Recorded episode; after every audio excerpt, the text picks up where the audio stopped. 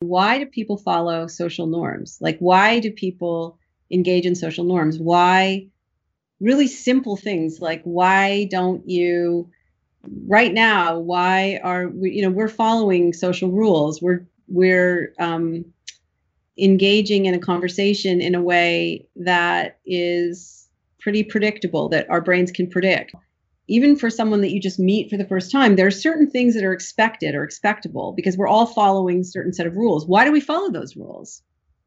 We follow those rules because if my behavior is predictable to you then your behavior will be predictable to me. And the brain likes predictable things because they're less expensive. Remember if your brain can't predict your amygdala and and a whole system in your brain is going to um, attempt to learn. And that is one of the most expensive things your brain can do. One thing to do is to remember that you are the architect of your experience and you can curate your life. You it's very hard to go back in time and change your past but you can go forward in time and change your future. If you cultivate different experiences for yourself now, a, a, diversity of experiences now, that makes you more flexible and resilient in the future. Collective Insights is a voyage through topics and technologies revolutionizing human well being. Groundbreaking approaches for a better world and a better life await you. Welcome to Collective Insights. This week's guest is one of my favorite scientists uh, on the planet, and, and, and, I'm not alone. She's actually one of the top 100 most cited or referenced academics in her field, Lisa Feldman Barrett, who holds dual appointments at Harvard Medical School and Northeastern University. Her most recent book was How Emotions Are Made. It came out a few years ago, and it really kind of turned the field of neuropsychology upside down. Uh, there had been a prevailing story that we have a certain number of emotions, they cue to our emotional face, facial expressions, et cetera, et cetera, and we're kind of a little bit like complicated computers. And Lisa actually, she's one of the more contrarian uh, scientists I know, which is awesome because every time I'm like, well, what does dopamine do? And she's like, ah, it's not what you think it is. What does cortisol do? She's like, no, you've got it all wrong. So she, in this talk in particular, undoes pretty much everything you think you've heard from the sort of Malcolm Gladwell TED Talk land of pop science and actually replaces it with things that are much subtler, much deeper, and more interesting. It really gives us a sense of how our interoception, or what's happening at the level of our viscera, our guts, our heart, our, our actual pulsing body, is really all about prediction and that emotions come later, as does the neurochemistry of the dopamine and the cortisol. It's all trying to figure out what's about to happen, and then what is my neurophysiological response that best equips me for that. And what's really neat about that is that could be endlessly geeky, and, and, and, it can be. Um, but on the other hand, Lisa takes the position that this is actually profoundly empowering because she, she, she calls it the theory of constructed emotion, which basically means we can have our emotions. Our emotions don't have to have us. And when, you know, coming out of a place where talk therapy and and um, and SSRIs and you know and, and a culture of sensitivity and all these kind of things kind of have really made a huge deal about our feelings and how we feel. Lisa has taken it down under the foundation of all that to say actually we're more in charge than we think. And when we understand those mechanisms of action, we can take back not only our emotions, but also how we live and feel about our lives. Welcome Lisa Feldman Barrett, Distinguished Chair of Psychology at Northeastern University, holding appointments at Harvard University and Massachusetts General as well, the author of the global best-selling high impact book, How Emotions Are Made, and the author of the newly upcoming book, Seven and a Half Lessons About the Brain. Lisa, welcome to Homegrown Humans. Oh, it's my pleasure to be here. Thanks for having me. Yeah, um, just just in getting to review some of your work, I'm continually struck by how the combination of iconoclastic and methodical your work is. You know, in reading how emotions are made, you literally go through the field of sort of neuroscience and psychology, just blowing up sacred cows left and right and and doing it with with evidence you know doing with doing it with a considered perspective on, on what you're seeing in the data and what you're seeing, you know, both in the lab and the classroom. Um, so I, I, know you've you've been doing this for the last several years, unpacking uh, the central thesis of how emotions are made.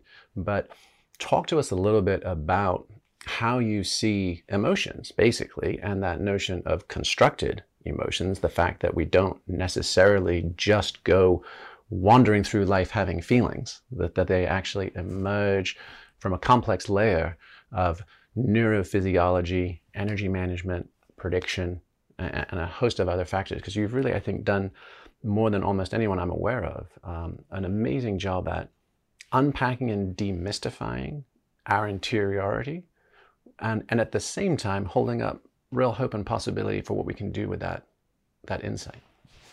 Well, thank you so much. I really appreciate those kind words.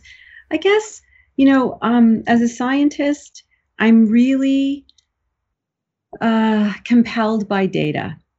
And I find it really exciting when experiments and observations challenge deeply held beliefs, even my own deeply held beliefs. Um, and so I would summarize the message of how emotions are made somewhat somewhat like this. Really, since the beginning of psychology as a science, so psychology was a field in mental philosophy for hundreds, if not thousands of years in Western philosophy, but it became a science in the 19th century when um, scientists and philosophers began using the methods of physiology and uh, neurology to try to find the physical basis of mental life of the of your thoughts and feelings and um, and imaginations and memories and actions and so on. And in the 19th century, if you think about what, what, what was happening in physiology, you know, they would have a muscle cell that was lying dormant and they would stimulate it and it would react.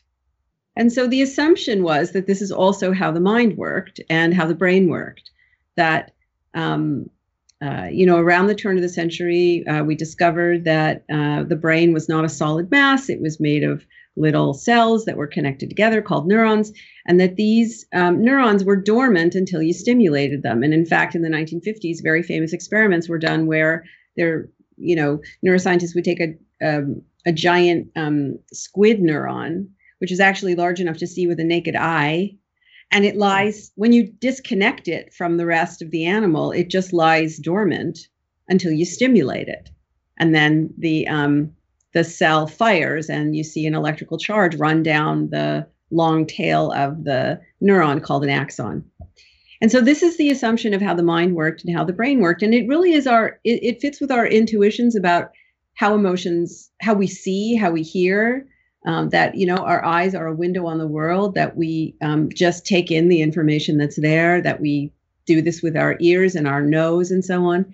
And that emotions work somewhat the same way. Um, that uh, the idea was that we must have little circuits in our brain one for anger one for sadness one for fear. They lie dormant until stimulated by something in the world. So you see a snake or someone scowls at you.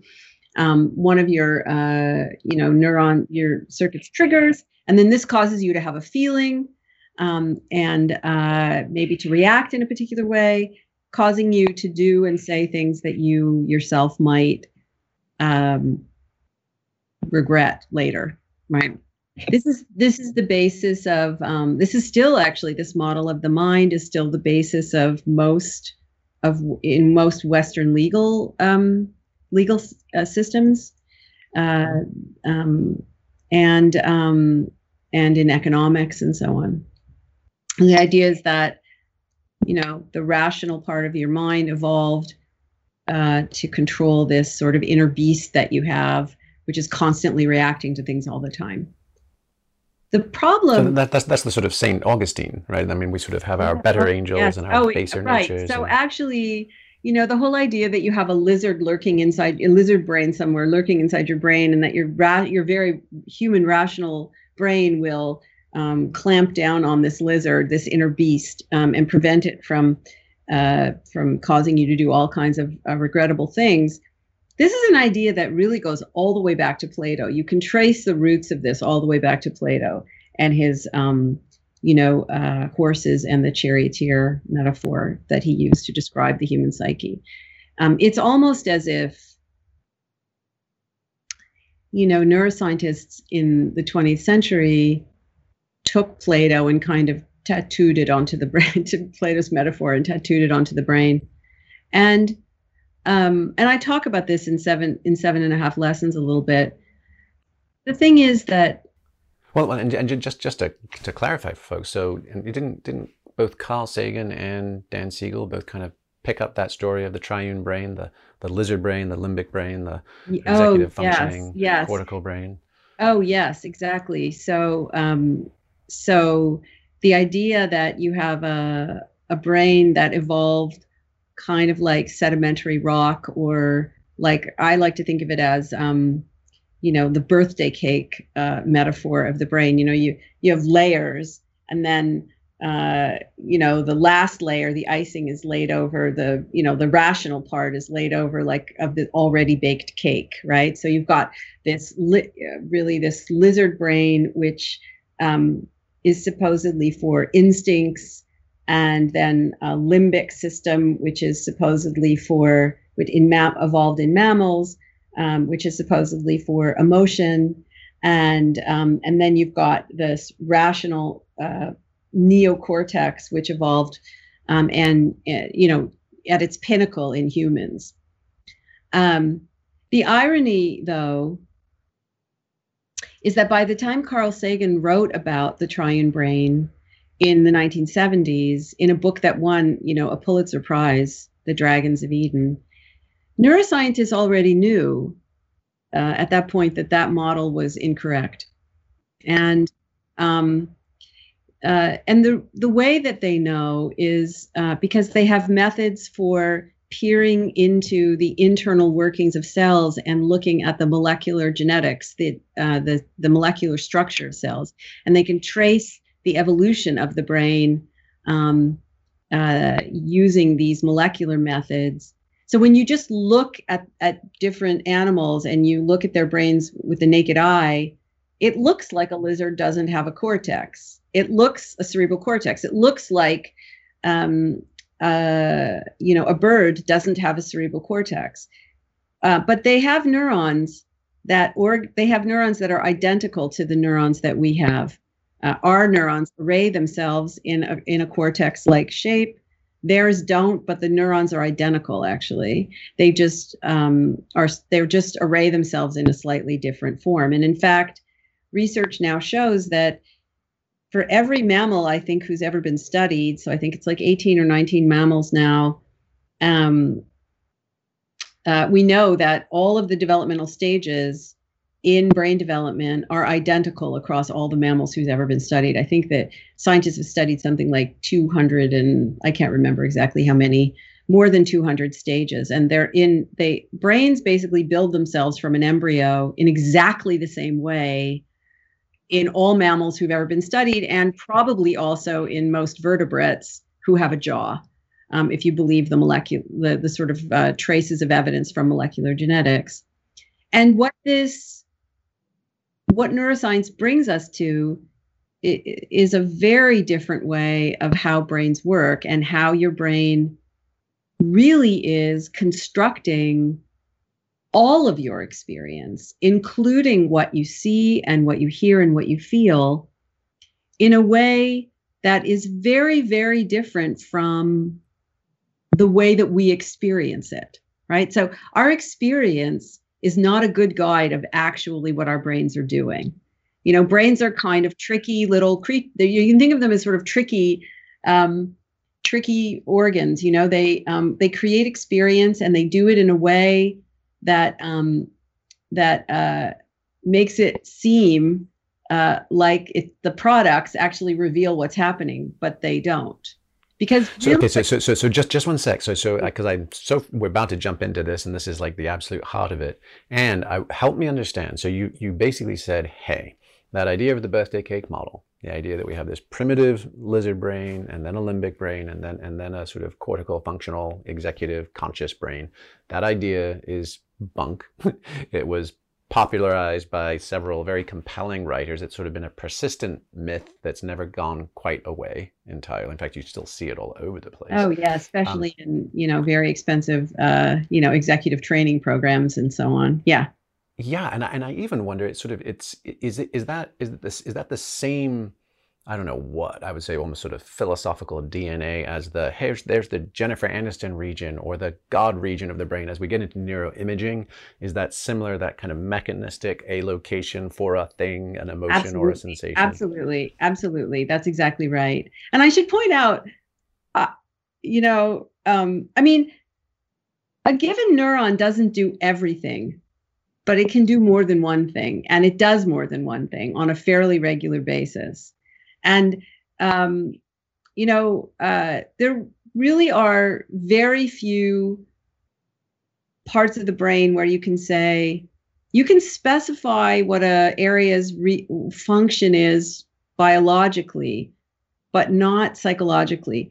The psychological phenomena that we experience, even our actions, are really whole brain events um, it's really and you know if we were having a methods talk i could explain to you why it looks like there's an island of activity in one part of the brain that's responsible for seeing or hearing or anger or you know perceiving jennifer aniston.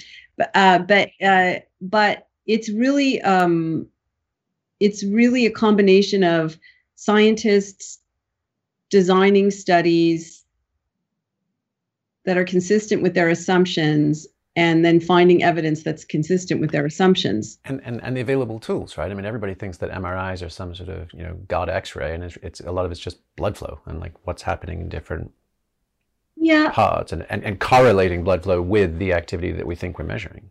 Is that right well, yes and no. So I will say that um, there are different kinds of methods of brain of brain imaging, of neural imaging, and what you're referring to is functional magnetic resonance imaging (fMRI). And fMRI um, is measuring changes in blood flow, which have been shown to be uh, related to neural firing.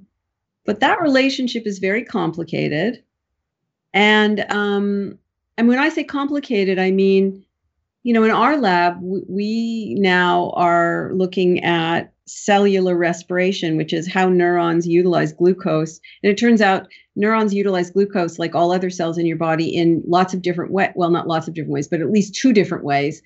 And what neural firing means, depending on, it really depends on, uh, and what bold signal means really depends on how uh, neurons are achieving that goal. But um, so not all bold signal means the same thing i think is the main point here. But but th- that's sort of a technical point which eventually will make its way into the literature and then you know someday into popular culture. I think the thing for us to remember is that the brain images that you see are curated images. They're images of an indirect measure blood flow an indirect measure of neural firing and scientists have done all kinds of things to that signal uh, in order to give you that beautiful colored image. Um, and so, for example, if you believe that there's a part of your brain called the, you've taken me now on a very different direction than answering your original question, but th- it's an interesting point, I think. And that is if you look at how people talk about the brain, they'll talk about the visual system or visual cortex, right? This is the part at the back of the brain, the occipital cortex, occipital lobe of your cortex, where information from your retina makes its way here. And if you do um, uh, a, a, brain imaging study um, uh, that is, you know, mainly focused on vision, doesn't test any other uh, modalities like hearing or touching, say, and you you use um, you know, when you're doing brain scanning, somebody's head is stuck in a kind of a claustrophobic like very small kind of tunnel. you don't want to keep them there too long, right? So with hammers banging away at you know. yeah, exactly. So maybe you keep them there for an hour, and so maybe that gives you, you know, some, you know, we usually think about um, we present you know images to people and they somehow respond and so we call that a trial and so maybe you have like 50 trials in an hour or something like that but what if you bring people back four or five times and scan them. So instead of having 40 or 50 trials, you've got 400, 500, or, you know, like 250 to 400 trials. Something like really you're densely sampling that person. And what if you, um, in, on some of those um, scans, you give them visual input like images, and then in others, you give them sounds, and in others, you give them tactile stimulus like you're touching their skin. What you can find is that visual cortex routinely actually is also those neurons actually also code for touch and they also code for vision i mean hearing and actually if i were to blindfold you within about an hour your visual cortex would start um, the neurons would start um, robustly firing to touch and hearing within an hour not because so is, is, that is that is, is that kind of a build on Bach-y-Rita's work at, at Madison, and then even David Eagleman's stuff on the sort of Mr. Potato Head theory of yeah, exactly. Neurology, so actually, right. David has a really nice book out that just came out called Livewired, which just reviews a lot of this work. And I review some of it and how emotions are made because it's it's relevant to understanding the nature of emotion. The point is that when you see something, it's a whole brain event there are some neurons that are focally important, and then the rest of them are kind of like helpers. When you are hearing, it's a whole brain event. There are some neurons that are focally important to hearing, um, but then there are a whole bunch of helpers. So you can think about visual neurons as helping the um, auditory part. They're part of the auditory system, but they're helper neurons. And um, the same thing is true for emotion. It's not that you have circuits for emotion in some you know lizard part of your brain you have circuits for breathing and uh, for your heart you know to control your heart and to control your muscles. And those things change in episodes of emotion but they also change in episodes that are not emotional. Otherwise you'd be dead. So when you have anger an instance of anger or fear or sadness it's a whole brain event. There are some core neurons and then there are some helper neurons. And uh, to make things more complicated, uh, this there's something uh, a principle in the brain like uh, that's in all biological systems, which is that when something's like really important function, you don't leave it to one set of neurons because if they get mm-hmm. damaged, you're screwed. Yeah, you need sort of redundancy and adaptability. Yeah? Yes, but what uh, redundancy just means that the same um, the same uh, causes are repeated over and over, as opposed to something called degeneracy, which is a horrible name. But what it means is that it does, it does have certain connotations, you know. It does. Uh, I did not coin it, but um, there's a wonderful paper that was published in the Proceedings of the National Academy in 2001 by uh, Gerald Edelman and um, Gally. I don't remember the first name, his first name, on degeneracy. Um, and what this means is that basically there are many ways to skin a cat. You have every biological system that's really ever been studied has multiple ways to um, make the same function. Genes work this way, your immune system works this way, and um, so does your brain. You can think of it kind of like the London tube, right? You there are there aren't redundant paths to get from you know point A to point B. There are degenerate paths. If one path fails, you have lots of other paths, right? So redundancy would be you can drive from point A to point B in the same path. You can walk that path. You can take the tube in that path. Degeneracy is there are different paths that you can take. And um, that's what preserves function. And it also helps for the evolvability of a species, but that's a whole other conversation. Degeneracy is degeneracy is a good thing. Evolution likes it natural selection um, um, usually selects for it, it it it helps the robustness of a species to not um, go extinct and it also helps the robustness of a of a human to not die. Yeah.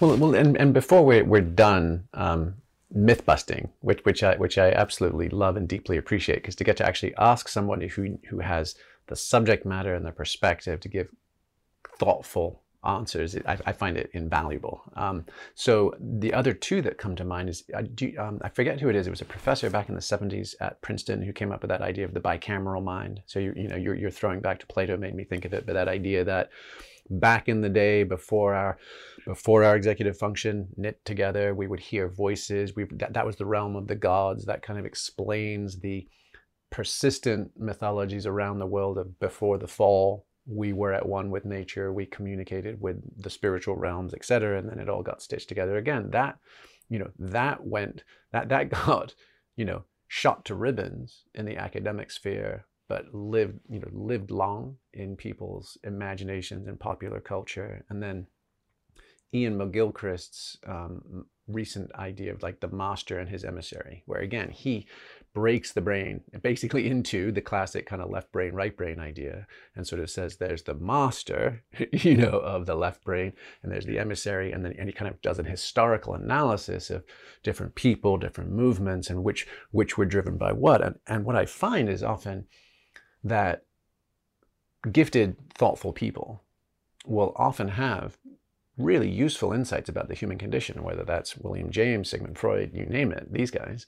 Um, but that in their search for particularly a mechanistic explanation, that's where they jump the shark. So their insights about human nature may, may be more true than the mechanism of action that they couple it to to make their argument. So just talk a little bit, you know, especially for many, many viewers and listeners who might have heard these things and might have taken them at face value. Sure. What is your understanding of, of, of, that neck of the woods? On yeah, so I guess I have a lot to say about that. And I guess, but before I do, I just want to also say, I, it's not like uh, in my career I went looking to bust myths. I think it's just, I think it's just, um, I don't, I really am, um, dedicated to understanding what data say and i'm not convinced by the authority of anyone's opinion. I guess that would be the way to say it. So in my view no one's opinion not even mine um, is uh, is um, untouchable not even darwin you know? No one no one. Mm-hmm. because data- although although to to your credit you're not a you're not a rebel outsider looking in. I did just recently note that you were among the top 1% cited academics in peer-reviewed papers, which is astonishing. Yeah, that, that's an amazing. I'm not, I'm not. Yeah, I was. I found it astonishing too. Actually, I was like, "Are you really sure?" I don't. I, okay. Um. I mean, I, I, am not actually. I'm not. I'm not looking to destroy anything. Um. I actually think that you know there are people who are are are kind of contrarian just by nature, and I think it's okay to to do that as long as you also contribute to building something you know like you can't tear something down and then not have any insights to put in their its place. And so to get to your point about james and freud and so on i'll give you one example of freud that i think um, is is a perfect example of what you said um, which is um, freud had many insights about phenomena that were important. So Freud was one of these people, like James and, and others, who they observe things that are important that other people just gloss over and really miss right? That in the in day-to-day life there are many many things that can demand your attention. And so here's one that i found really interesting about freud. You know so freud his, explanation for this was completely wrong but the phenomenon is interesting. And that's the following. Um, you know, he came up with this idea of psychosexual stages for where you derive pleasure. Um, de- in in um, depends on your developmental stage, and so babies have an oral stage where they derive pleasure through putting things in their mouth, and um, and then toddlers have pleasure derive pleasure from um, going to the bathroom because they uh, that's the, the um, because bowel movements are, are pleasurable and um, and then you know he sort of moved things along and you know he chose um, uh, bowel movements for toddlers because one of the things that toddlers have to do is learn to control their bodies in line with um, expectations for voiding in a culture. Well, it turns out that your gut, we now know, um, is one of the body's major sources of serotonin in actually that your brain uses. Most of the serotonin in your body, your serotonin is a chemical which is important. Um, it's a metabolic uh, regulator. It's also the the neurochemical that is um, that is most often tweaked in um, pills for de- in medication for depression. So, ser- ser- and, in the entire psychedelic renaissance, I mean, the 5-HT2A receptor site. But the point is that where does most of that serotonin come from? Some of it's made in your brain, but most of it's made in your gut. It's made actually in your gut, and um, and your gut is a major regulator of your brain through serotonin and other means. And when you now, now, are you are you saying that there's now because last time I checked that that was that observation of gut serotonin, but it hadn't been decisively proven that that was in fact addressing or fueling serotonin supplies in the brain. And you're actually saying they are connected. I'm saying they are connected. I don't think people know exactly all of the um, all of the um, I don't think all the me- I know all of the mechanisms are not worked out. Um, but your but your gut is we're used to think of we, we usually you know there are three kind of organs in um, that you can think of them as kind of battling for control of you your brain your gut and your heart. You know your gut and your heart have their own oscillations. If you remove them from your body and you give them enough energy they can continue to oscillate uh, on their own. Um, whereas something like your lungs or your liver would just stop working if it was disconnected to you. And so we usually think of the brain as in training the heart and in training the gut. But now it looks like there's it's actually more like a two-way conversation uh, or maybe a three-way conversation. And the gut turns out to be really, really important for um, for example, immune cells in the um, in the gut um, signal uh, up to the brain you, by a, a, pathway called the vagus. So there, there's a lot going on actually in your gut that's regulating your brain. And I guess my point is that when you have a bowel movement and you void, when it feels like a relief and comfortable, it's because there's a flood of serotonin. So Freud didn't have the mechanism right, and but he noticed something that most people don't well, don't notice, or if they do, they don't want to talk about it. And it's kind of cool because you know fast forward 100 years and now we have we we understand we don't understand everything that's going on but we actually understand that there's a mystery there that is really probably really really important to understanding energy regulation and mood um, and several disorders like parkinson's disease for example begins now scientists think in your gut and hmm. um, and in yeah, there's, there's a there's a Princeton gastroenterologist that even calls that that feeling poo-phoria. you know, the idea of the sort of the goosebumps, the drop in blood pressure, the, the feelings of you know the feelings of relaxation or or peak experience. And you're saying that that is coming from a boost in vagal nerve tone and a and, and you, where is the serotonin going in in the gut? Is it is it release and a priming and then getting taken up in the bloodstream? What's what's happening? It's actually, I think that the idea is that there's, well, certainly some things are being taken up in the bloodstream, but there's also signaling up the vagus nerve. Um, so the vagus nerve is this big nerve bundle that brings sense sense data from your body to your brain, and it's carrying some of this uh, information. So to your point, um, you know, so the first point that you made, I think, is absolutely right. It's important to distinguish between someone's observation and their explanation for that observation. Sometimes the observations are very, very useful, even if their explanations are are wrong.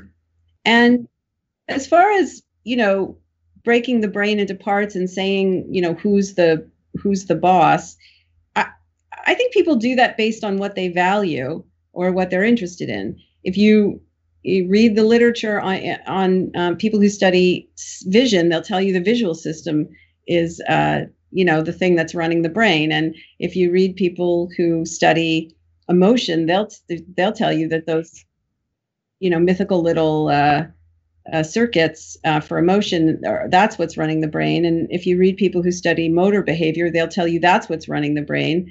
I, I think that the point is the brain is a complex system, and uh, you can, uh, depending on what you're interested in, you can start there and see how what you're interested in affects everything else in the brain. But the fact is, it's a big system.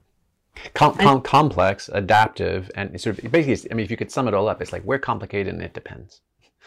Um, and, Pretty and so, much. So qu- but, yeah, but getting under the hood and trying to put some some scientific teeth to that is is what's really interesting, right? Well, well, let, us do that, and, and just for you know, for for folks watching, know we're coming in the side door of Lisa's much bigger overarching theory of constructed emotion, and we've just kind of jumped in to start talking about the different parts of bodies and brains that provide the data inputs and the sense making that then boils up to some of the levels of emotion. So we'll, we'll come to that. But I, I, think you highlighted something that intrigues me, which is you said, hey, there's effectively three parts our brain, our heart, and our guts. And that they are in connection, coordination, and communication.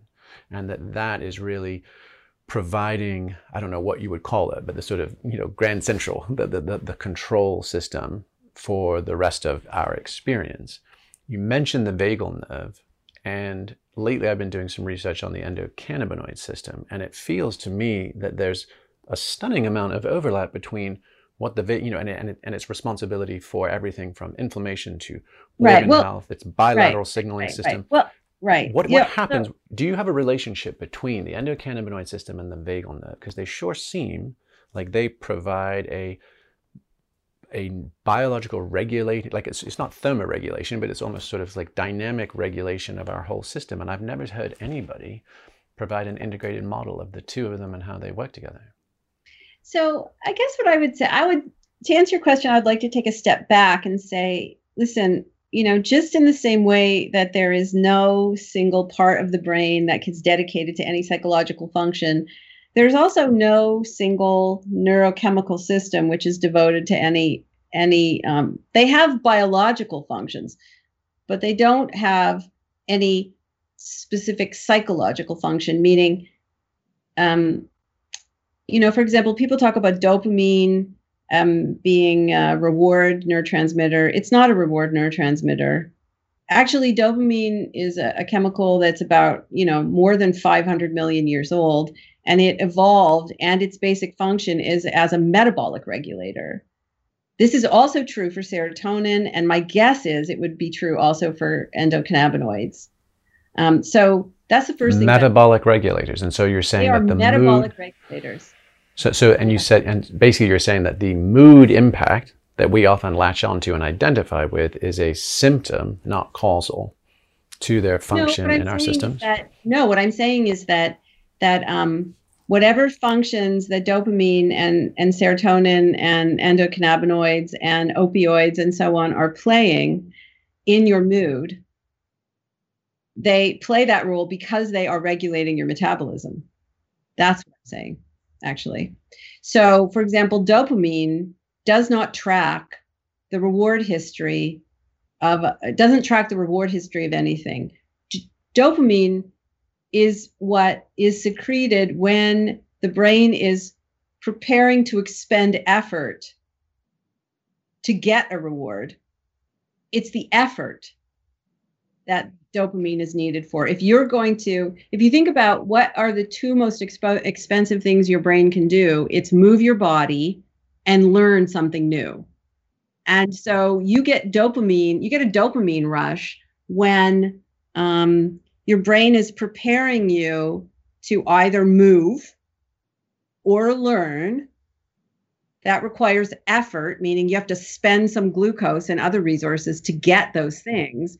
That's what dopamine is doing, people think. And serotonin, for example, people think um, the best guess right now is that it's um, uh, it's allowing you to spend uh, when there's no immediate reward so you can you can like explore you can right? It's sort of it's it's it's tracking your reward history so that it knows how much you can kind of invest um, before you need to have another deposit. So so is and, this the marshmallow is this the marshmallow test winners are higher on serotonin than dopamine? I mean i know i know that's massively no, problematic no, study no. but but we're talking we're not talking no we're talking at a metabolic level not really um the marshmallow test is a is um I can see how you would ask that because they kind of look. well, in, in the sense of, of is, is do, dopamine no, shorter no, time not, cycle and serotonin longer time cycle delay, delay of gratification?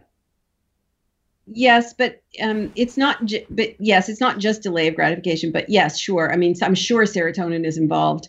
I mean, all kinds of neurotransmitters are involved. But my point is that um, that and they also they also tend to overlap in neurons. So it's very, very unusual for a given neuron to be, you know, so when a neuron fires um, and uh, there's an electrical charge that that runs down its axon, and then there's a release of chemicals um, at the bottom into the space between uh, that neuron and the next neuron, and the next neuron, you know, the the chemicals latch on to the branches of that neuron called dendrites, and that and that's um, how we uh, that's how neural transmission happens it's very rare for uh, a synapse to have, but that's the space between two neurons, to only um, involve one neurotransmitter. So people study. So what you're asking me about the vagus, and and you're asking me, you know, do endocannabinoids um, have a a role to play in the vagus? I should just say up front, I am not an expert on endocannabinoids. So, um, but what I would what I would imagine is that it works the way it works for all the other neurotransmitters, which is you really can't think about one without considering what the other ones are doing. So, for example, the whole literature, there's a wonderful paper on um, by um, Howard Fields, who is a, a neuroscientist. And um, in um, 2015, I think, uh, in Trends in Neuroscience, uh, where he talks about the history of research on dopamine. And he shows that actually the rewarding properties of dopamine probably come from opioids. Yes. Okay, so so I was just reading a study, and I, I, don't know whether it's the same one. The other. One is mm-hmm. modulating the other, just like serotonin modulates dopamine. Yeah, because because the study I read was the idea they were imaging people, they were injecting a painful solution into their jaw, and they were first tracking the release of, of endorphins to, to modulate and buffer the pain, and then dopamine was coming in through the same circuit or system. Right. And so, so, so that and that was the idea of how pleasure pain gets. Yeah. So the really important thing is that there you can think about synapses as spaces for very complicated cocktails of of, of neurochemicals. And so if you mm-hmm. tweak one neurochemical, you're probably tweaking the others too indirectly. Yeah, it's almost always a cascade. Now, now you said something complex which, which system, complex system, complex system. Yeah. Um, so there's a, almost a, a post hoc propter hoc question with your with what you said about dopamine and serotonin because what I if I heard you right you were saying dopamine gets released in order to provide addition oomph encouragement a nudge to move the body or to seek novelty and learn something. And I always thought that it was effectively the cherry on top reward whether that's orgasm or it's as a hunter gatherer finding the red berry you eat it you pop it in it and then you get your dopamine hit so yeah, help us help me understand the chain of causation. That's not that's actually I think not correct. You okay. you you see an increase in dopamine um, when there's something unexpected happens. Um, and and why is that? Because when something unexpected happens and your brain takes in that unexpected information, that's called learning. So get you know we haven't really talked about the brain you know we started to sort of inch up to this idea that the brain is not really reacting to things in the world. It's actually using your past experience to predict. And if you predict wrong there's an opportunity to learn. And so you will see an increase in dopamine in certain cases when the brain is attempting to learn. Remember it's expensive to learn so you need um, an upregulation in metabolism locally in certain parts of the brain in order to learn. So that's but, it, but it's ahead of it's ahead of success. Is that right? Well, it dep- it's complicated. It depends. First of all, it depends on where you're looking. So mm-hmm. dopamine isn't in one place; it's in multiple places. So it depends on where you're looking, and it also depends on how you. Um, yeah, it dep- it. I don't think there's a global answer to that question. Well, I, I, mean, I mean, on, on, Freud's notion, right? That idea of he had some insights, but he might have had his mechanisms wrong. I think A. A. Milne with Winnie the Pooh, right? I mean, it brings to mind that idea where Winnie the Pooh is like, you know, I think it's the moment right before you have the honey that's even better than the moment you actually get to have the honey. You know, well, so he's talking about anticipatory I mean, reward. Well, what you're saying there, I mean, I wanted to get back to the endocannabinoid thing because I, I just, but I now, I just wanted to say that, you know, like a lot of things that we think of as having to do with endorphins and pleasure actually have to do with endocannabinoids. So the runner's high that you get, you know, I don't know that other people get. I I've been running for years. I think I've had a runner's high once in my life. Like I just don't get runner's high. I'm mostly what I get is like just a feeling of very being very proud of myself that I slogged through yet another run. But um, but that runner's high is not endorphins. It's actually endocannabinoids that's giving you that pleasure. But um, to get to your point about A. Milne, yeah. So here's the thing: the way your brain actually works, the way all brains work, as far as we can tell, is that they begin to prepare neurally prepare an exp- your experience before it it it actually ha- it you actually experience it and when um, so the anticipation that that you feel um, the pleasure that you feel in anticipation is is really your brain preparing you for an expected reward. And actually if you look at um, many disorders, you can see that some of them have, um, they don't have, pro- people don't have problems in what's called consumptive reward, which is when the reward is delivered, they can feel pleasure. It's in the anticipation of it. They don't, they don't anticipate it. They can feel it, they can feel pleasure when the reward happens, but they don't anti- they don't have anticipatory pleasure. Who is that? Is, that? is that people with addictions or other? Who, depression, what, what group? Um, okay. um, uh, schizophrenia. There's a literature by um, Ann Kring, uh, the psychologist Ann Kring, who studies what's called um, anticipatory pleasure versus consummatory pleasure. And so people who have anhedonia in depression, so they what's called the in, inability to feel pleasure, they can perfectly feel pleasure when they actually are delivered a reward. It's just they don't um, experience the anticipation, and because they don't experience anticipation, the reward they don't experience pleasure in anticipating. They don't seek rewards because they don't anticipate the pleasure of having one. Similarly, in in Parkinson's disease, people are now thinking that um, the problem in Parkinson's disease is not that there's a a problem in moving your body. What there is is a problem in the motivation to move your body. So, you know, if you take someone who has Parkinson's disease and you stick them in a burning house and they need to save a loved one, they can do that perfectly fine and and very very effectively. With, with no tremors, with no lack no of muscle coordination. No. Yeah. Wow. But but so the idea is that they have um, they have a we would call a problem with motivation to move, or which is very very similar to this. There are problems in anticipatory planning, and the problems in anticipatory planning are um, are causing the the symptoms really. I mean, is that is that like an executive motor function override where they get a dump of norepinephrine and cortisol, and, and it's you know it's an emergent situation, and it temporarily dampens down nervous system tremors? What is that? I think that's a great hypothesis. I don't think um, it's not that that it dampens down the um, the the tremors. I think the way to think about it is this: your brain is a predictive organ. It is predicting everything that you do, everything that you feel, every action that you take, every thought that you have arises from prediction. And if you So normally the way your brain works is if we were to stop time right now, like just completely stop time, your brain would have some representation of what's going on in your body and what's going on around you in the world. And based on that, it would ask itself, figuratively speaking, the last time I was in this state, in this situation, what did I do next? What did I see next?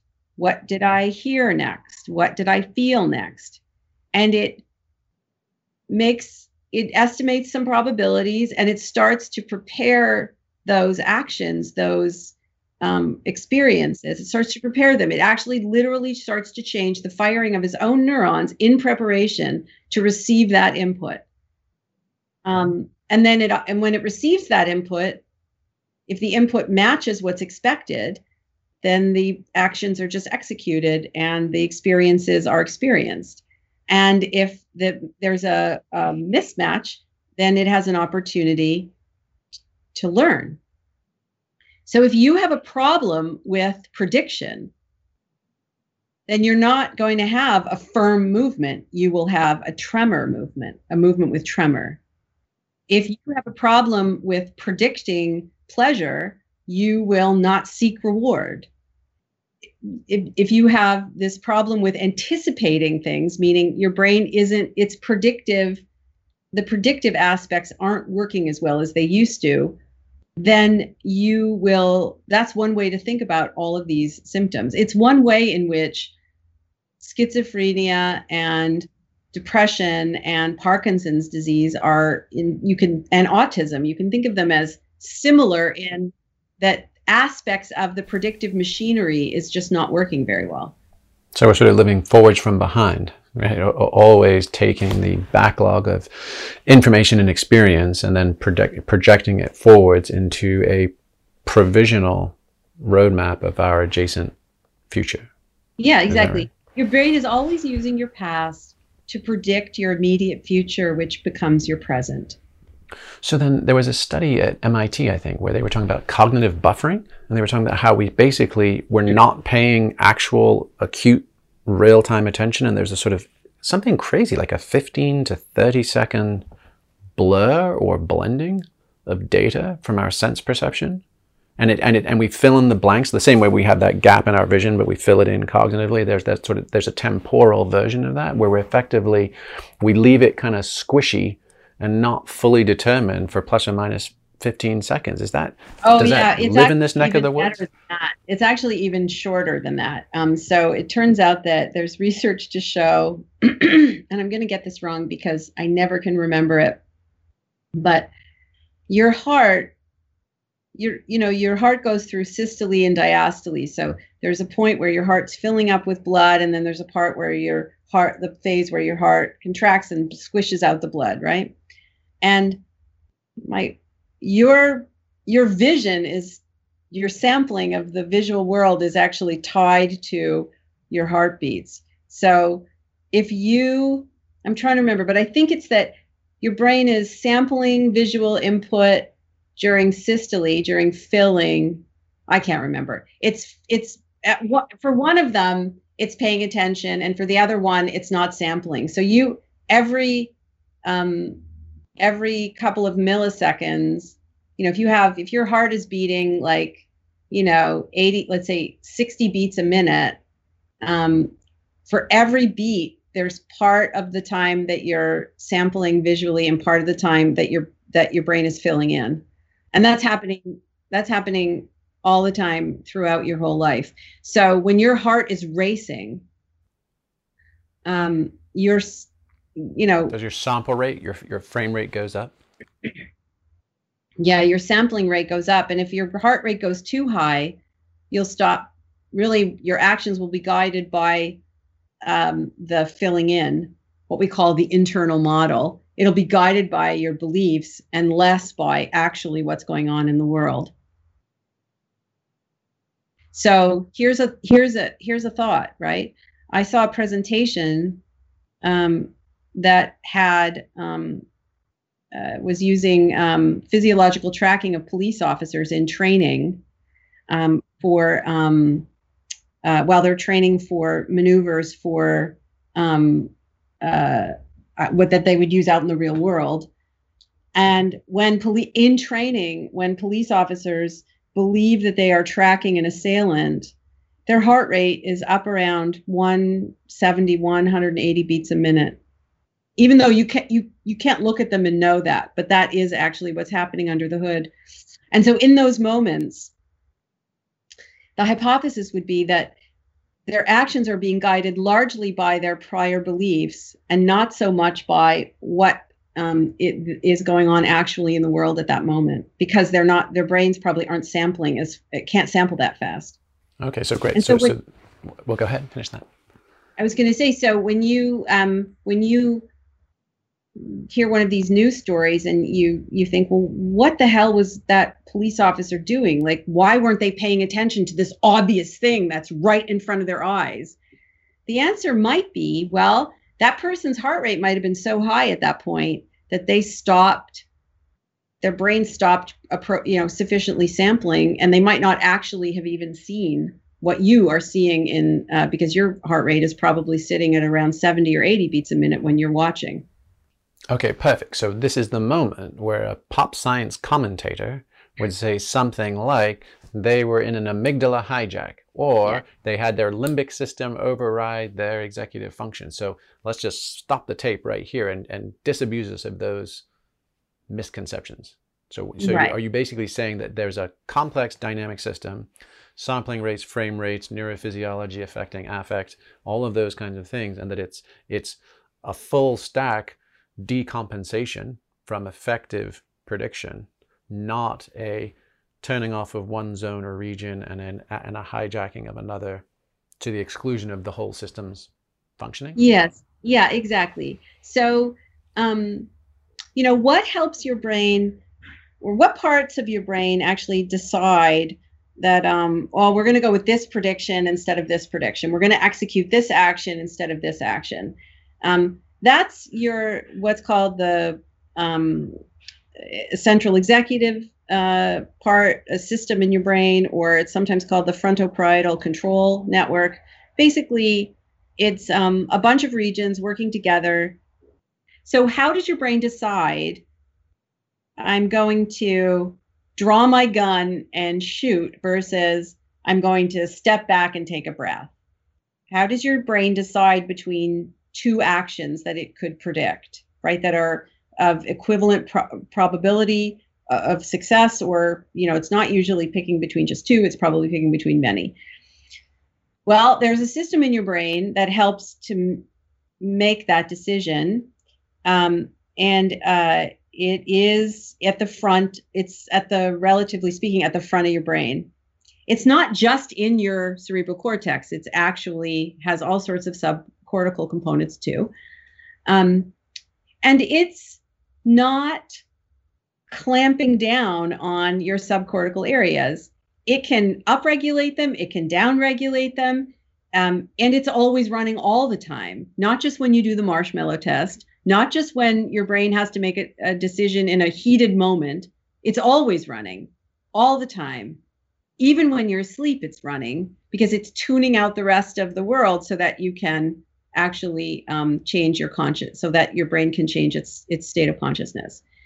And the amygdala is um, the amygdala has first of all it's a little hard to talk about the amygdala as a single unit because it's actually lots of little clumps of cells which do slightly different things. But if we were going to talk about it as a unit we would say its job is not to um, act to to cause fear. Its job is not to cause you to feel unpleasant.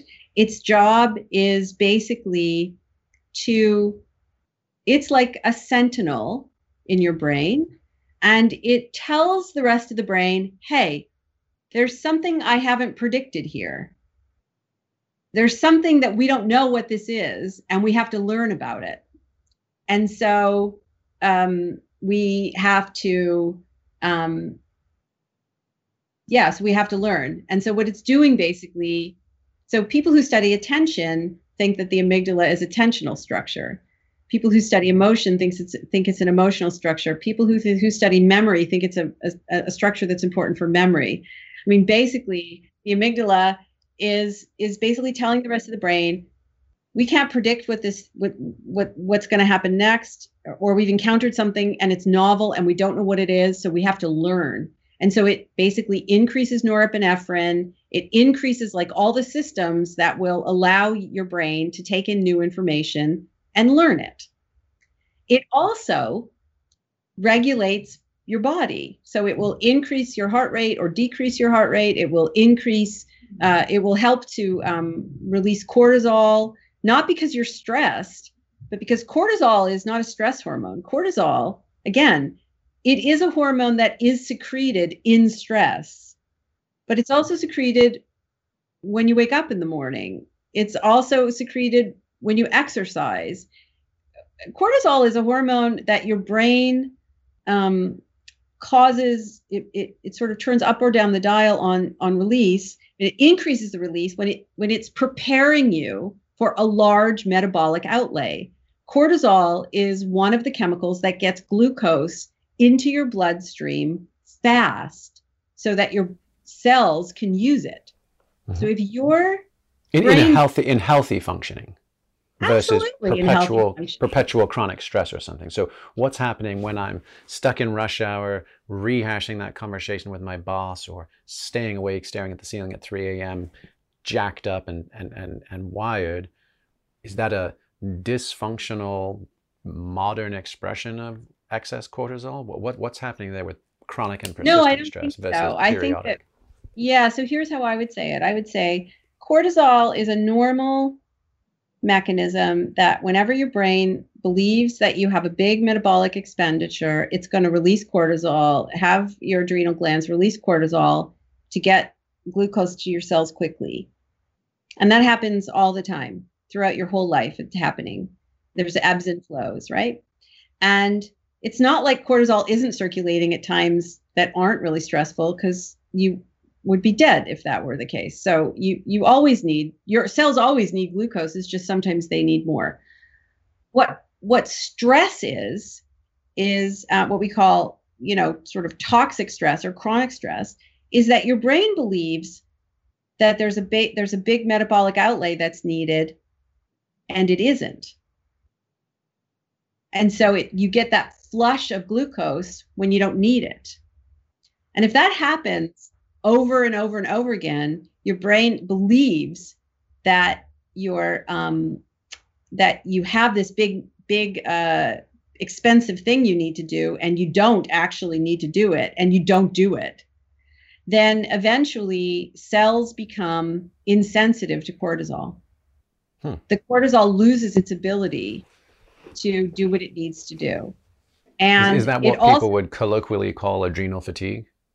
Yes and it's also what and it also affects your immune system and um, so i mean there are these cascading effects in other systems as well so um, i guess the thing to say is that um, what chronic stress is essentially is a slow bankrupting of your um, of your metabolic resources. Basically um, your uh, uh, your brain it, you can it's not really a, a disease of it's not really a disorder of cortisol. It's a disorder of your brain. Your brain believes something that isn't true.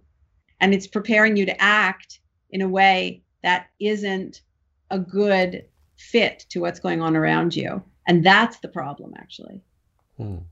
okay so so you've done a beautiful job for us kind of decoupling um, you know a known neurochemical with a given emotion or outcome. You're sort of showing us, you know, walking us through how the, the systems are complex and interdependent.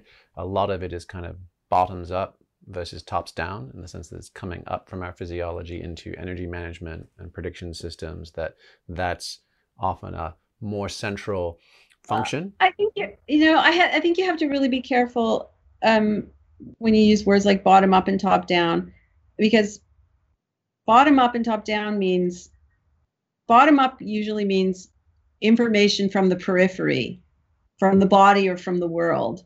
The brain is a top down organ. it's it builds an internal model of your world and your body in the world and it runs that model and it's always checking that model against the information that it gets from the body and the world but and your brain cares very much about your body right because it, it really it evolved largely i mean we should always avoid you know making teleological statements but you know basically brain's most important job is running your body and everything else it does thinking seeing feeling it does in the service of regulating your body. So your brain is a very top down organ. It just cares a lot about the sense data from the body. Mm-hmm. Okay, so I think we had we were using the same directions and implying different things. So yeah, for you, for you, your top was the brain. For me, top yeah. was self-aware, self-aware consciousness in real time, and mean, meaning that like me being able to notice and name things was my top, versus the bottom of, of physiological process. Um, so I think I think those reconcile. Um, if, if what I heard you. No, I think they absolutely reconcile. It's just in one literature, top means consciousness and bottom means biology, and in another literature, top means the brain and bottom means anything outside the skull. Sense data from the world, sense data from the body, and then you know it's that's why there's this confusion in the literature. Um, Mm-hmm. Yeah. So, so, so that, and that brings to mind, I, I remember reading, it was a paper a couple of years ago, but it was somebody, and, and I'm curious as to how this tracks with your own thinking, but basically saying that that Freudian notion of we're conscious, and then we have repressed and buried feelings and thoughts that we don't admit to anyone, and that that's our subconscious, and that our subconscious is basically, if I lie on the couch and talk to somebody, long enough, who's smart enough, then they will pull out from my subconscious all of these buried thoughts and feelings. And, and the paper was arguing that that's uh, like a very romanticized notion of what lies below conscious awareness. There's not sort of hidden thoughts I have but won't admit to myself or don't know how to access. It's all of what you've been describing of interoception. It's a it's a bunch of different things, sense signals, data, input, reactions, predictions, but it's not a bunch of thoughts I would have had but didn't let see the light of day. Does does that track with your understanding? Because I mean that's Absolutely. a major that's a Absolutely. major disassembling, I would say, Absolutely. of 20th century Western psychology. Absolutely. I mean, here's the thing. Your brain does not store memories. Memories are not fully formed like files in file drawers and your brain just plucks one out. Your brain memories are reconstructed, they are re implemented in the conversation between neurons. And so every time you have a memory, your brain is constructing it anew um, from a, dynamic conversation between neurons that are being tuned by chemicals. Yeah, right. So um, the idea that you have subconscious or unconscious thoughts or feelings or is not it doesn't comport very well with what we understand the brain to be doing there are many things that are occurring and you're completely unaware of them like are you aware right now of how your liver is functioning probably not and are you aware of like of your gut continuing to oscillate and contract and expand are you aware of your lungs Probably not. You're probably not aware of any of those things. And but if you were, where would you feel them? Well, you wouldn't be feeling them in your body. Everything we feel is we feel in our brains. Okay. You see in your brain. You don't see in your eyes. You see in your brain. If you pinch your skin, you feel that pinch in your brain. Everything you experience is in your brain. And you're not experiencing a lot of things. You're not aware or have conscious access to almost all of the sensations coming from your body and you um, from the sense data from your body and you're not aware a lot of the time of your control network doing its thing sometimes you are but not always. In fact most times not. And so prediction you're also not aware of your brain constructing a selection of predictions. They're like partial plans for action partial plans for experience. Your brain has to choose uh, you know, like basically, it's not really that your brain is choosing. Your brain is helping to choose, and then the incoming input from the world and the body are also helping to to choose which one gets completed and executed. But it's not like somewhere in your brain you have thoughts and feelings that are lurking under the surface and mm-hmm. that someone can excavate them like an archaeologist. That's really the wrong metaphor, I think. Mm-hmm. It's romantic, would, but it's not true. Yeah. Yeah. And, and what you were just describing there about we don't have memories and you don't just sort of take them off the shelf and that's what they are. We're constantly reformulating them and they kind of get re-encoded with the available neurochemistry and tagging signals and markers. That sounds like what MAPS, the Multidisciplinary Association for Psychedelic Studies, is doing on those PTSD MDMA trials, where they're basically using a compound to increase oxytocin, vasopressin, serotonin, put people in a saturated state of safety and security and belonging, and then deliberately going back and either doing a fear extinction process or some other form of reformatting of previously traumatic memories. Is that is that the same mechanism Absolutely. of action that you're describing? I think the way to think about it is um, I heard someone say this morning that um, uh, that we're what the insight that he came to from reading um, my books um, is uh, that um, we're constantly cultivating our past. And I thought that was a very poetic way to put it. That um, that you know everything that you experience um, that you're that you're exposed to has the potential to your brain has the potential to learn it and use it in the future as a prediction. So when we refer to predictions in one literature, what we call predictions, other scientists call simulations or perceptual inferences or even concepts or memory. Right? So when your brain is constantly predicting, you don't have the experience of remembering, but what your brain is doing is it's reinstating past events, past experiences to predict what's going to happen next. It's using the past to predict the future. You don't experience those memories, but your brain is remembering. To remember is to reinstate neural patterns from the past. And when you reinstate neural patterns from the past, they're kind of up for grabs again. You can modify them. This was like a huge um, discovery uh, that when you when you reinstate a memory, you re you re-implement a memory, so the brain takes on the pattern of of communication between neurons that occurred originally. Um, you have the uh, it's in an unstable state, and you can change it by new learning. You can modify it.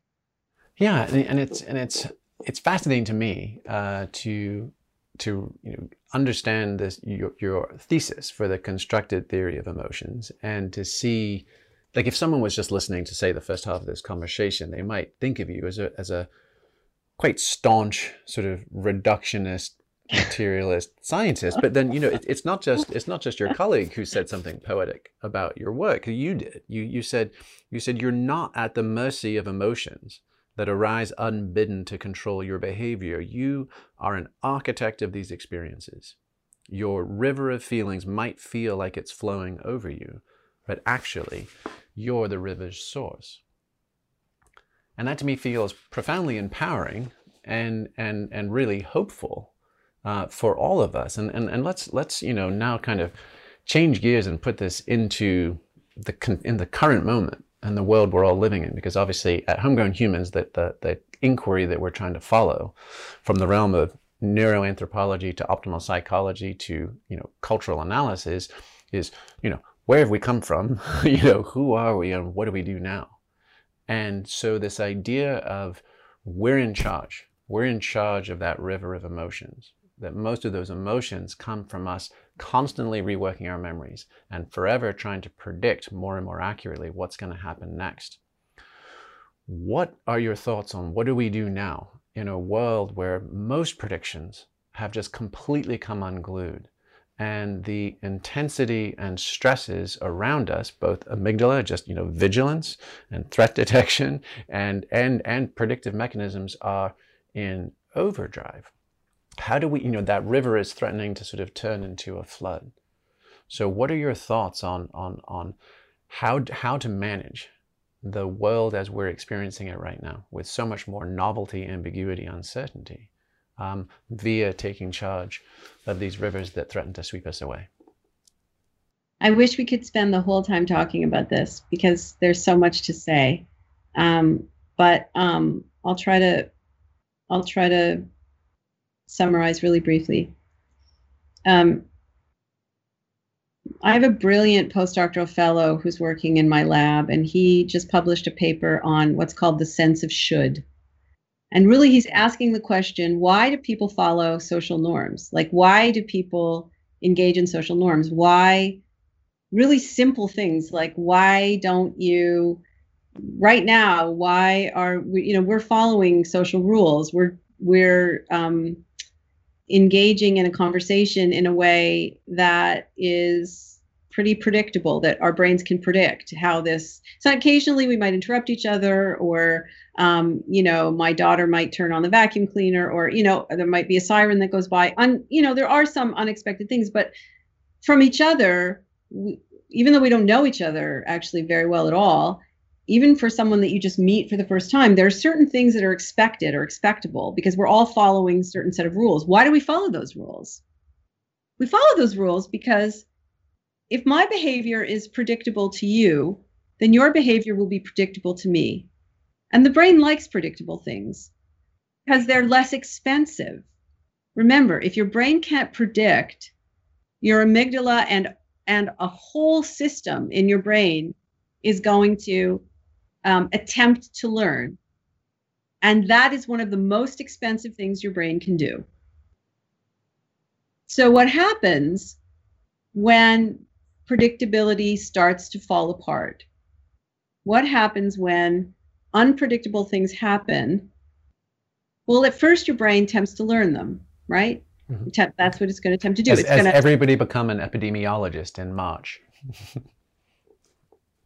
at first, your brain attempts to learn, and um, it will increase, you know, cortisol and increase norepinephrine and you know you you might feel jittery you might feel you know all of the sort of like higher arousal i don't mean sexual arousal but i mean like the jittery sort of feeling when things are uncertain that we construct anxiety out of or or fear that's actually you, one way to think about it is high arousal in the service of learning your brain's attempting to learn and um, in order to to uh, predict better next time and but eventually, if things think of it this way, it's like a like a budget. You know, your brain is running a budget for your body. If your brain uh, is continuing to um, uh, make um, expenditures um, to try to learn, and it's not receiving any deposits,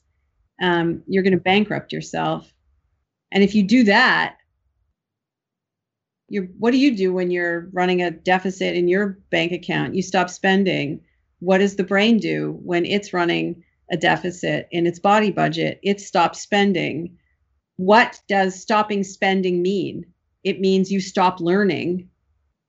You just go with your internal model. You go with your past experience. You go with your expectations and you don't adjust. You don't learn anything new. And you might also stop moving. You might feel fatigued. You might actually you might you know your brain will stop doing the things that are most expensive and in the very very very extreme case if stopping learning and locking yourself into your beliefs and not learning from the the things going on around you and not moving very much if that doesn't actually reduce the deficit your brain will start to kill its own neurons because they're very, very, very expensive. That's uh, neurodegeneration that happens uh, for a number of reasons, including profound chronic stress. So, my point is to you what do we, one of the things that's happened really in, in right now, what's happening is that there are islands of predictability, right? People who have the same beliefs tend to cluster together and they only talk to the people who have the same beliefs because it's cheaper and it feels more comfortable. It's not as stressful, meaning there's no big metabolic outlay necessarily that's required to talk to somebody who feels the way that you do, who thinks the way that you do. There's no requirement to forage for new information, to learn about a, a, perspective that's different from yours. Even if you find it abhorrent, you just, there's no, especially when you find it abhorrent, you just won't, you won't even attempt to have uh, a conversation with someone like that because it's a metabolic outlay that maybe you can't afford. That's fascinating because that sounds like the exact opposite argument that we're hearing these days. In fact, a, a friend of ours, Tristan Harris, just released that documentary, The Social Dilemma, uh, which was which is all about the big tech algorithms and, and the amount of you know basically oh, the algorithms of outrage. At all. I don't think it's inconsistent at all. I think that's a. I thought first of all, I love that documentary. I I think it's brilliant, actually. Um, I, I and uh, but no no it's i think it's very very consistent because the what's happening in social media is that's described beautifully in that um, in that documentary is aligning perfectly with what's happening under the hood metabolically i think. Okay. So so, so is, it, is, is it that the the the stick is the is the outrage? That that that that's that's the sort of a vigilance response. Again, and carrot is the comfort and predictability of coming, yeah. finding your in group. Yeah, I mean, I would I try to think, try not to reduce things to a si- simple causes and effects, right? There are many, the situation that we're in has more than one. There are lots of um, what we would say um, weak nonlinear causes. So it's not only social media that the, the social media um, um, building these, you know, serving people up uh, information that uh, you know based on their on their own learning history based on their own um, you know internet use history. That's part of it. That makes it harder for people to access information that is you know novel and different from what they normally would um, expose themselves to. But even in cases where they could i mean no one is putting a gun to your head and telling you that you can't read a newspaper Nobody is telling you that you can't go to the New York Times. You can read the New York Times, not the Wall Street Journal, but there are lots of papers where you can look at the headlines for free. I mean, I guess my point is that um, that social media, the way it's working, makes things harder to forage for new information, um, and so that enhances the cost of doing so. So it, it alone is not the problem. The metabolic issues are alone not the problem they're i mean but they together they cause a perfect storm. Yeah. Back back to it's complicated and depends. But the thing to do um, one thing to do is to remember that you are the architect of your experience and you can curate your life. You it's very hard to go back in time and change your past but you can go forward in time and change your future. If you cultivate different experiences for yourself now a, a diversity of experiences now, that makes you more flexible and resilient in the future. Beautiful. Well, that, that seems like a, that seems like a, a set of wise, wise and informed words uh, to conclude with. So I, I just would, would love to direct uh, everybody to your seven and a half uh, lessons on the brain, which is coming out this fall in November. Uh, if you want to go back and really take the deep cut uh, in the in the more rigorous science, how emotions are made, uh, blew my mind a couple of years ago when I got to read it, and has all kinds of insights. But yeah, so basically everything we thought we knew about the intersection of neuroscience and psychology probably isn't, uh, but what may be more true is more nuanced and fascinating than we might have thought. And and Lisa, you played a huge role in helping bring that to common consciousness. Thank you so much for being with us. Oh, my pleasure. Thanks so much for this very, very fun conversation. This episode of Collective Insights was hosted by Jamie Wheal and produced by Jacqueline Loera. This podcast is for informational purposes only. The podcast is not intended as a substitute for professional medical advice, diagnosis, or treatment.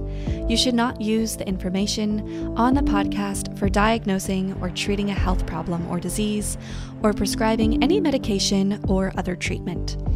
Always seek the advice of your physician or other qualified health provider before taking any medication or nutritional, herbal, or homeopathic supplement and with any questions you may have regarding a medical condition.